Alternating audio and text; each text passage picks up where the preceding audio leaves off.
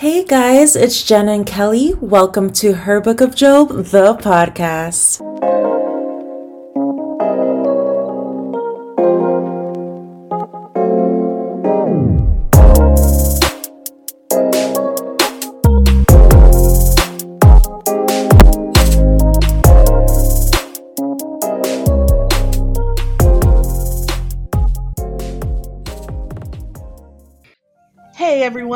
Welcome back to Her Book of Job. If you're still here, congrats, you made it to the last episode of season one. Today's episode is called Waiting to Inhale. We're going to be talking about BLM, we're going to be talking about social justice issues, so stick around.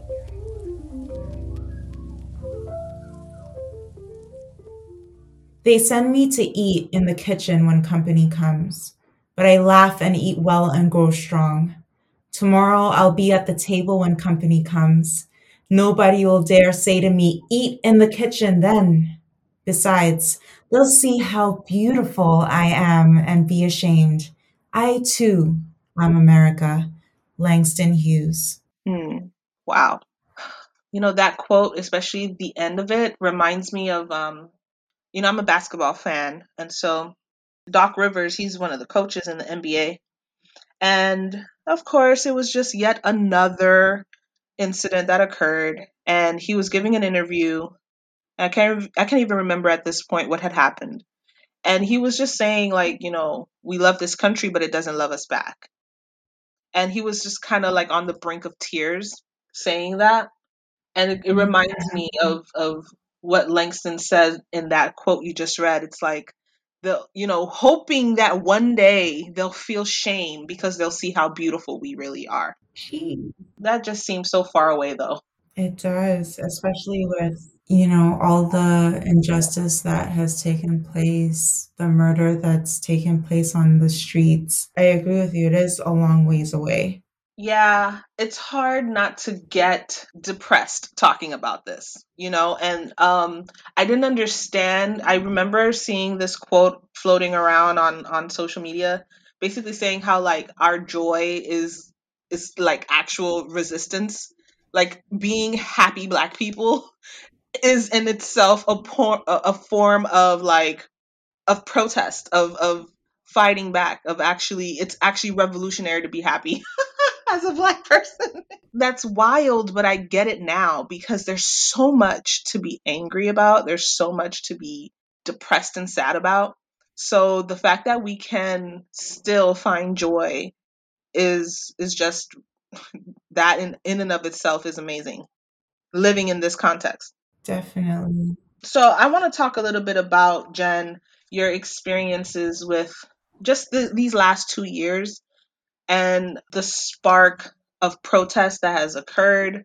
I, I kind of want to get your take about all the things that have occurred, especially starting with the murder of George Floyd, that seemed to really spark things in a way that we hadn't seen in a very long time. And, you know, being in Canada while this was happening, well, actually, were you in London or in Canada at the time, Jen? I was actually in Canada. Yeah. So this was the summer of um 2020. Yeah, I was in Canada. Right. So I'd love to just get your perspective on that, and I'll share a little bit more after as well. Um, just my reactions and and where we are now. So yeah. I remember when it when it happened, I only heard about it. I never saw the video. Until this day, I haven't seen the video. The description for me was all I needed to know. I, I couldn't stomach watching it. And I know uh, social media was heavily saturated with, you know, this coverage, the coverage of this this murder. And I I, I actually appreciate that you said um, you didn't say the death of George George Floyd. You said the murder of George Floyd because that's exactly what it was. And even though I'm not American and I live in Canada, I remember I remember I cried so much. It was like day in, day out. At a point in the day, I was literally crying like I knew this man. And in a way, I felt like I knew him because that could have been my brother, that could have been my uncle, that could have been my friend. And it's it's just this, it doesn't matter where you're from, once you're black. I feel like you know, we're all like brothers and sisters, we're all connected in a way.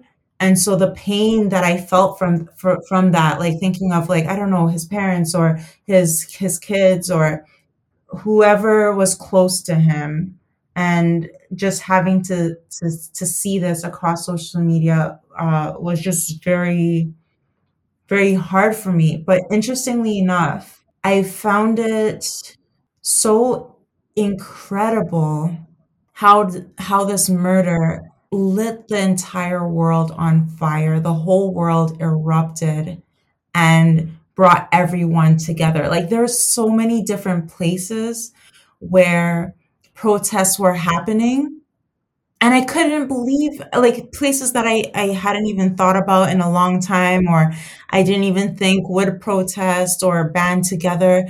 It definitely brought everyone everyone together. Yeah, I mean, it was incredibly historic and moving to see that because then, you know, people, the slogan is Black Lives Matter, right? But to see people who weren't Black in countries that were not America protest, man, that moved me to tears because it mm-hmm. made me feel like, oh my gosh, we matter to them. Yeah. You know that they saw that this was so wrong that they were moved to do something about it and for me you know i've obviously been living in this country for a very long time i wasn't born here but i i, I grew up here so i consider myself american for sure and growing up and being aware of racism and seeing all these different incidents over the years this was the first time jen that i made a sign and I got actually out there and protested. Mm. So it, it's like, and I'm I'm sure that that's not that's not unique to me because like like you said, this was like a global movement, and we've seen the images, we've seen the footage of just thousands of people in cities all across America and the world. Like it was so crazy. Hmm and that was my first experience. I went to two separate protests. Um, down here in South Florida, and it was my first experience with a protest. I didn't know what to expect, um, but I just felt so overwhelmed with emotion that it had to come out somewhere. hmm And I'm not sure if that's what it was for others who took to the streets, but it's like you f- you felt like you were about to explode and you just had to do something to let it out. And that's what it felt like for me getting out there and chanting and having my sign. I needed to get all these emotions that I was feeling out because unlike you Jen, I did see the video. Mm. It's just overwhelming. It's overwhelming hmm and not just that video, but all the different videos that we've seen over the years to watch life taken. That's something else. As as black people and as people in general who witnessed these violent things, we had to do something with all that trauma. And I think that's what we saw with all the the protests and all the things that were happening that summer and even into this year. People just needed to let all of that stuff out because we were bursting at the seams. I know I was. Yeah, it was definitely the straw that broke the camel's back. I think it, it it really hit the last. It was the last straw. It felt like. Yeah. Anyway, it, it just it was really difficult to to see it, to deal with it, and we're still dealing with it now. But what I appreciated about that moment is that people took those emotions and started doing things about it. And that is powerful when we don't just talk about it, but when we mobilize, when we engage in activism, like that stuff really works. It really does. I was thinking back to when I said, you know, hearing about George Floyd and how I felt like, you know, how, you know, as Black people, we tend to feel like that's my brother, that's my sister type thing. I feel like when the world got involved, it's it started to feel like just everyone was united in that brotherly, sisterly way. It, didn't matter where you came from, what your race was. It it definitely brought it, you know, to like a level where it just you could look at someone else and just like have love and appreciation for them And it was just amazing how people who aren't Black, how they just stepped up. I don't think I had ever seen it in that way before, to be honest. Yeah, I know. I know a lot of Black folks feel very different ways about that that you just brought up. I my initial thing is I appreciate it because if you look at history, black people have never been able to just do it alone. We have to have we we need them to actually see what we're saying. It's not enough for us to kind of like hold, you know, like speak truth to power. Power actually has to change. You, you understand what I'm trying to say? Yeah. So, you know, the, the ally thing, I don't know how I feel about that word, but um it's true like you you know we do need people who are in positions of power and we do need people who are other races especially white to understand racism in order to truly truly stamp it out. Like it's not enough for us to agree that it's wrong but until enough of them see it and do something about it too we're going to be having this conversation for a very very very very long time. Yeah. But um I think that just to kind of go to a, you know, I don't want to spend too much time on this, but I do want to bring it up. I remember that a huge thing that was going on, like on social media and online at the time, is yeah, a lot of white people wanted to be allies, but they also wanted us to do the work for them. so black people are like, listen, I'm already traumatized by all this that's going on. I do not have time to be like your racism mentor. Like, if you want to figure it out, like, just go look it up. like, black oh, people were just done. We were tired. I, I I tend to be a little softer, like, no, you know, like try to explain. But I understood the frustration. It's like, listen, it's 2020, it's 2021. We've been telling you this for so long. The fact that you're surprised right now is actually annoying me. So, like, just go figure it out. you know so I, I understood why people were getting you know frustrated with this whole ally thing because it's like okay if you're serious about this then then go look it up go read listen to what people have been telling you for years but don't try to make me sit here and rehash all this trauma and try to explain stuff to you that black people felt like you should already know anyway Honestly. But you know, for the people who weren't even just trying to be allies, I, I don't know if you saw this on social media, Kelly, but at the height of the situation, I saw people um, using protest grounds as photo opportunities. Yeah, for sure. Like full on photo shoots. And I'm like, a man just died in the street, and you're using this time, this time right now, to have a photo op in the streets where yeah. people are literally protesting, you know, protesting the, for this cause. Like, I just didn't, I feel like in certain instances, there's like that disconnect there. It's like, sure. why, why would you feel like that's appropriate to do? Well, that's the danger when anything becomes popular or mainstream, right? One of the things that was the most surprising to me when I went to my first protest is that it was clear to me that everyone who was there had different motives for being there. It was so obvious. Like uh, once I got there, I was like, okay, there's a group of people here that are here just to spectate there's a group of people here who are so passionate about this cause and they're here to bring awareness to the fact that George Floyd was murdered and that his murderer should be brought to justice, regardless of whether he wears a badge or not.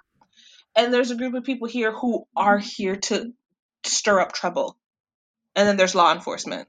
Mm-hmm. So, you know, like I was so shocked by how divided the crowd was. And I'm like, wow, it's like it's one thing to to watch the news coverage online, but when you're out there on the street, it becomes abundantly clear that not everybody is there for pure intentions. And that's what makes it very difficult when it comes to news coverage because it's easy to try to lump everybody together. Sometimes you'll you'll hear coverage and people just say, "Oh, they're looters. They're rioters." But the fact of the matter is, when I got out there, everybody was out there You know, you got Mhm. troublemakers out there. You got people who are there to get social media hits. You know, you got people who are their own amateur journalists who are trying to get a story for their page. You've got the law enforcement out there. I mean, and so that to me was the most surprising thing because when you watch stuff online, you would think, okay, there's this big group. You watch stuff on TV and you think there's this big group and everybody's out there kumbaya and harmony. But that was not my experience at all. And I found that to be really surprising. I have a question for you, Kelly. In in light of everything that you've said, do you I've heard this term from, you know, black people or a black person. I'm not even going to bother saying her name, but she referred to George Floyd as a martyr and was questioning why black people are putting this man as a as a martyr when you know he he he didn't lead a model citizen life. What do you think about that? Do you do you, did you view uh, george floyd as a martyr? Um, so i know the the beautiful young lady that you're referring to. We all know right? I think here's here's here's my response to something like that. Um, I don't think we'll get to the point of justice in this country until people realize that human life has dignity and value, regardless of what that person looks like or what that person did. They have value and worth because the argument this person that you're referring to is making is that because someone has a criminal background or criminal record or has made mistakes or whatever it is, means somehow that their life doesn't matter. So why should we care that they were killed in an unfair, unjust way? The same thing came up in the Kyle Rittenhouse uh, case that just happened this year. This guy got off, and um, I don't know if you're aware, but the judge refused to allow the victims of the crime to be called victims. Hmm. And in fact, and I thought this was interesting because, you know, these were three white men that were killed. And I think one of them had some sort of like criminal background or maybe more than one. I can't remember. And the again, the argument there is why are we so upset anyway? This guy was um he was a, a registered sex offender. And I'm like, and I'm thinking to myself, first of all, nobody knew that when he died. Mhm. And second of all, does that somehow mean that he should be gunned down in the streets? See, this is That's this is this is where this is where I'm going with this. It's like we have to be really careful about how we talk about the value and worth of human life. And I mean, I'm not trying to say anything about the crimes these people committed, but I am trying to say that committing a crime does not mean somebody gets to shoot you in the street or put their knee on you in the street. And so to and so just to kind of bring it back a little bit when we're talking specifically about black people, I would love to get to a place in this country where you don't have to be a perfect model citizen and live a perfect life for people to say that your unjust killing was wrong. I'd love to get to the mm. place where people don't have to, you know, do like a background check on you before they can feel sympathy for your death. Honestly, like what is that about? I just I don't understand that line of thinking. Because honestly, Kelly, it's like on a basic level, it's human life. That's what it comes down to. On a basic level, it's human life. Right. When um I even forgot the man's name, but when he had his his knee on George Floyd, th- there was no trial there. There was no you know what I mean? There was no opportunity for him. He wasn't brought into to to the police Right. uh office So, you know like he he was you you took up upon yourself um to what is it to to bring justice to to something i just i don't know what has to go on in a person's mind to take someone's life like that like where does that you know it's a hard question to answer but it's my mind goes to like where where do you how come you get to that point where you you feel as though you have the power or you you have the say in who lives or dies. I think that is very hard for me to wrap my head around. In order for you to commit that level of violence against another person, you have to first dehumanize that person. They can't be a human being anymore, which is why the rallying cry of Black Lives Matter is so important because it's trying to assert the basic, the most basic fact is that I am a human being and I matter. because I am human, I have dignity and worth. This is really what BLM means. It's the same rallying cry from the 60s with those I am a man sign. Have you seen those? I haven't. You should look it up, Jen. Like in in in the civil rights era, one of the um popular protest um, um mottos was I am a man that's it. That's all that was on the sign. And black people black especially black men would walk around with this sign saying i am a man. Mm-hmm. that's blm that's the exact same concept. I have to tell you that i am a human being because somehow some way in your mind you're not treating me like one. I have to remind you of my humanity. And and that's only part of it because i also think that the person or people who commit these acts themselves have dehumanized. Like they don't see it, but there's some some part of their humanity has been degraded too. In order for you to do that to another human being, I believe you yourself have lost something in your humanity to be able to do that. So it's those two things combined that really allow someone to be able to to just take life like that without without any remorse it seems too. Yeah.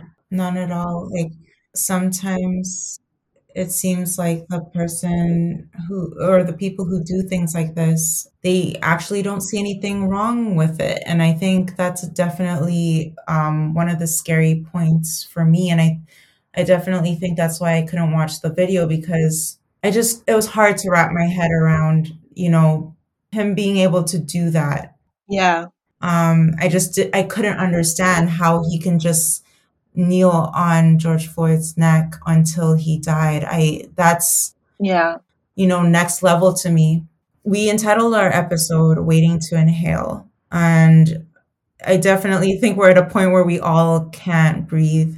We are all tired of the injustices that take place. And I just want to know, Kelly, like, when do you have a point in your life where you felt as though you were waiting to inhale or you you felt like you were you were experiencing something that you wouldn't have if you were not black. Have you ever gotten to that point personally and whether it be like at school or like in other social settings? Yeah it's like you read my mind. I was literally about to go there as well talk to talk a little bit about the title of the episode why we called it waiting to inhale um, and before I talk about like mm, things that personally happened to me, um, we are talking about rallying cries at protests, and I can't breathe is one of them, right? And I, I think that's why we chose to call this "Waiting to Inhale" because this this episode is really about just what is the Black experience in North America, in in the states, in Canada. What does it feel like to be Black here? And it feels like waiting to inhale. It feels like our like we're holding our breath, like we literally can't breathe. What do we mean by that? You know, that became a protest rallying cry after Eric Garner. Those were his last words. I don't know if you remember that, Jen, because you were in Canada at the time, and that just became a huge thing because mm-hmm. much like George Floyd, it wasn't a knee on his neck, but he was in a chokehold an mm-hmm. illegal chokehold, and those were his last words. You know, mm-hmm. just begging for life, begging mm-hmm. to breathe, to do the most essential thing to being alive and to being a human. and that's why that phrase is so powerful is because it summarizes what the black experience is here. Mm-hmm. This I this feeling like you can't breathe, you can't live, you can't jog, you can't sleep. You definitely can't drive. You just can't live. You can't go bird watching. Is this constant um, assault on your right to be human and on your right to be alive? And that's why we called it waiting to inhale is because that's that's really some sometimes that's what it feels like most of the time that's what it feels like to be black it's feeling like you you you're constantly trying to protect your right to live your right to exist and and to kind of connect it to me thank god i've never really been subject to racial violence. Mm-hmm. but this idea of um being a black face in a white space and and what that feels like and looks like i'm familiar with that.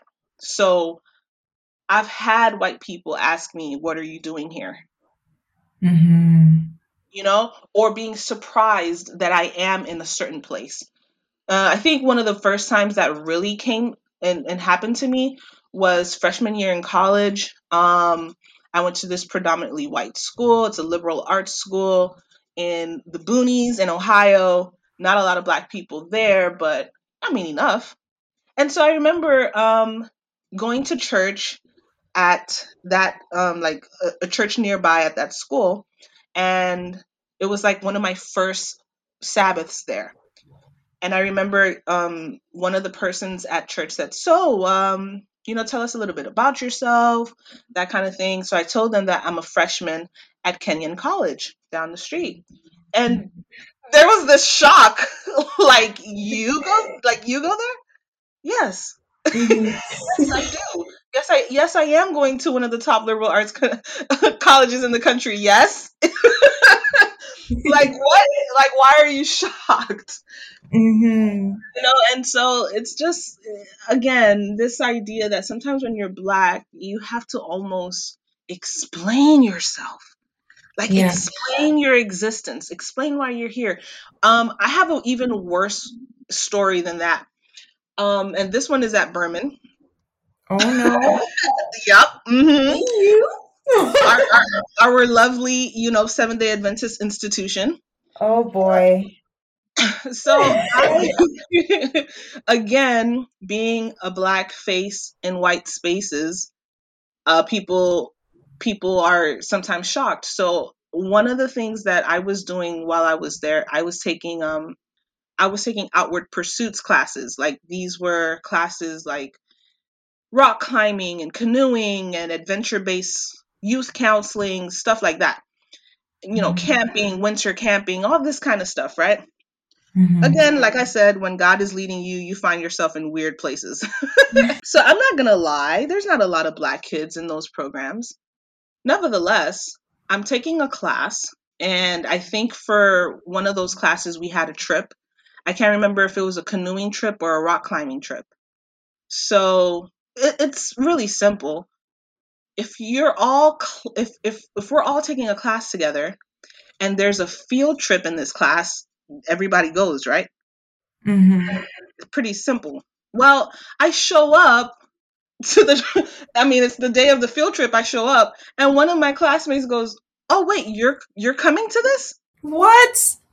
And I was just so annoyed. I I felt I felt so like why would you assume that I'm not going I'm in your class. You see me every week.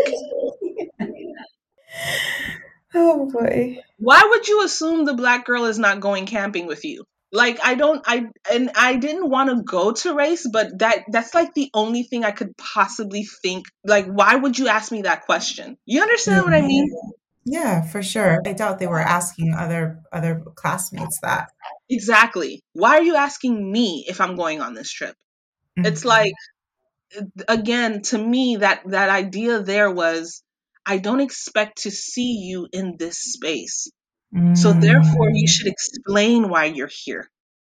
And sometimes black people, I mean, white people, they might think we're being overly sensitive. They might think, oh, you're putting too much into it. You're playing the race card. But what people don't understand is that's the kind of thinking that's a domino piece to violence. Mm-hmm. When I have to explain my very existence to you, then you're seeing me as somebody who doesn't belong. You're seeing me as mm-hmm. another. You're seeing me as a stranger, as different. And those are the first building blocks and steps towards committing violent acts towards people. You have to first, you know, see them as foreign and see see them as not belonging to a place that I mean, do you own the outdoors? Like I don't understand.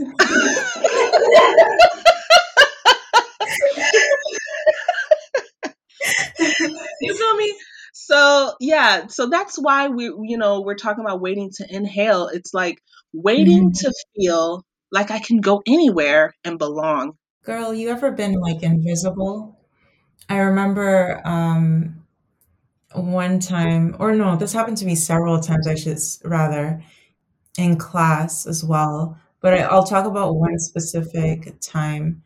I um so my program we have small groups and we we do research and then we feedback our research and you know we talk about what we found and our our uh our teachers basically there to facilitate the conversation and let us know if we're on the right track. So one day in class I was just I was feeding back the information that I had found and nothing was said. We just kind of moved on. The next person, you know, put their hand up to to say their piece.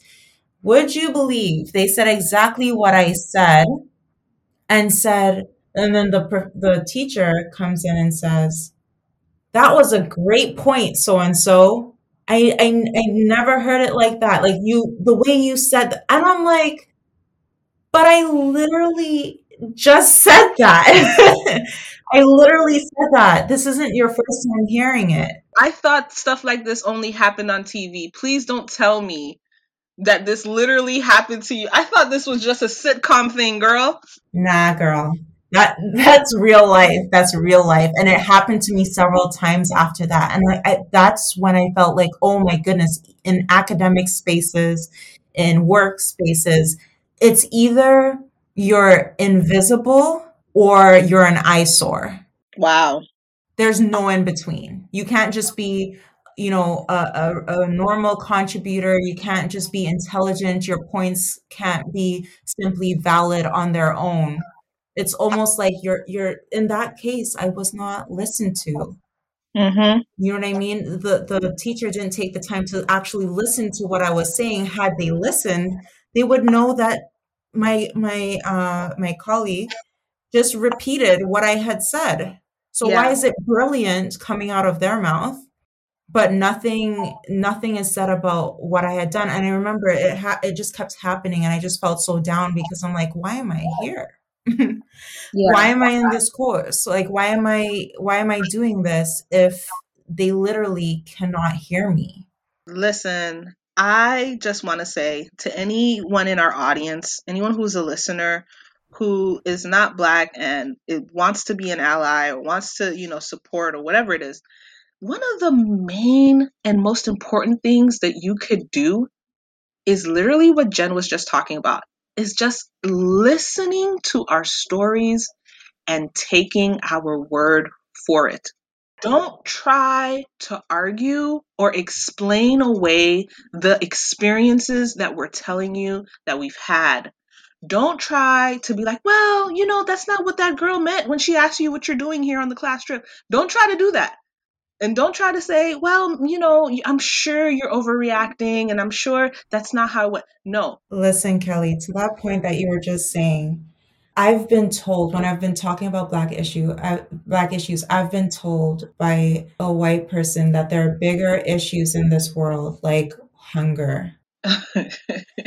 I just don't even understand what that that is supposed to mean.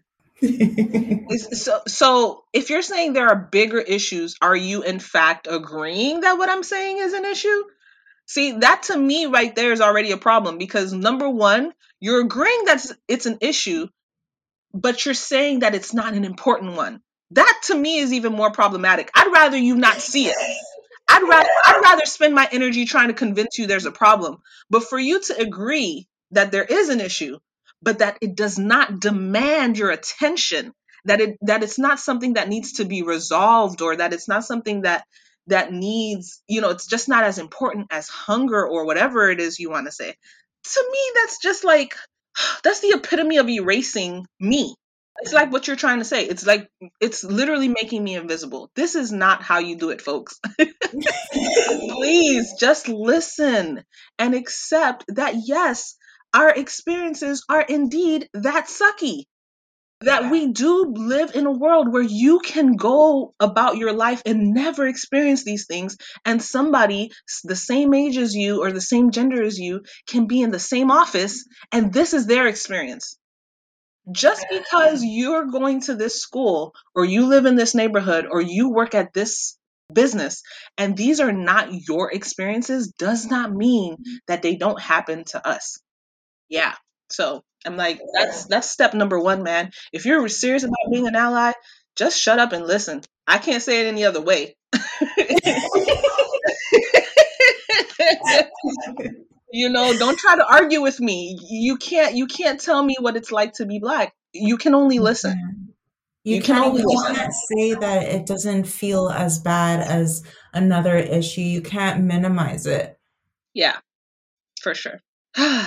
well, I mean, the fact of the matter is, in 2021, we are still waiting to inhale.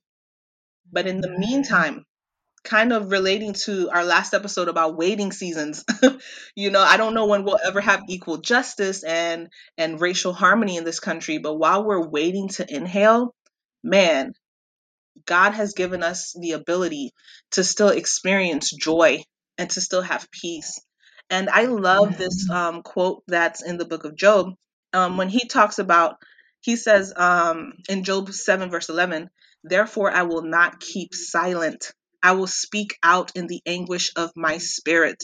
I will complain in the bitterness of my soul.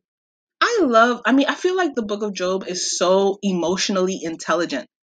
It's like here they're saying, I'm not going to hide it, I'm not going to suppress it.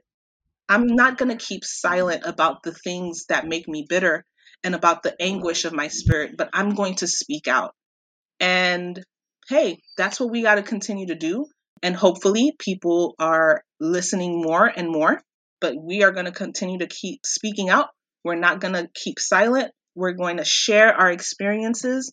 And hopefully, one day, before Jesus comes back, will finally be able to inhale, you know, because I, I want to, I know that things won't be perfect, obviously, you know, that's a whole nother topic for a whole nother day.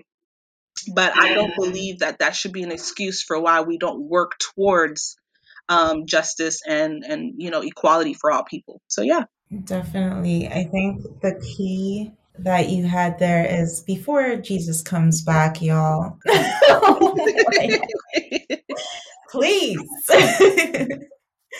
Let's work on this. Let's you know be on fire like the world was when george floyd died and coming you know that, those moments of coming together. If we could do that in real life not just on the streets but in offices in schools you know in different um, social settings if we could come together like that if we could band together like that i think that you know we'll be well on our way to to having visibility.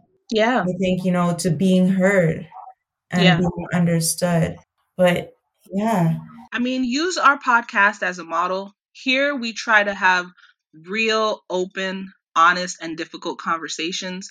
And I think that's really um, a huge step in in having more justice, more equality, um, is having open, honest conversations with each other especially about difficult things. So, you know, it may not be something you want to hear, but the truth of my experience is still truth. Um, and so, yeah, we, we're just going to continue to speak our truth and hopefully we can have more open, honest conversations with each other that push this issue forward. I agree. And as always, guys, comment down below in the comment section here on YouTube. We'd love to hear from you. Uh, what are some moments that you were waiting to inhale, and how how do you push through those tough moments in your life? We'd like to know. Um, share with us, and we'll chat with you guys in the comments. All right. Well, that's a wrap on season one. Thank you guys so much for joining us. We would love to connect more with you on IG and across all of our social uh, platforms. We want more feedback. Let us know how her book of Job, the podcast, is uh, touching you and affecting you. And we'd love to hear any suggestions you have about topics for season two. But until then, stay connected with us on all of our social networks, and we'll see you next time.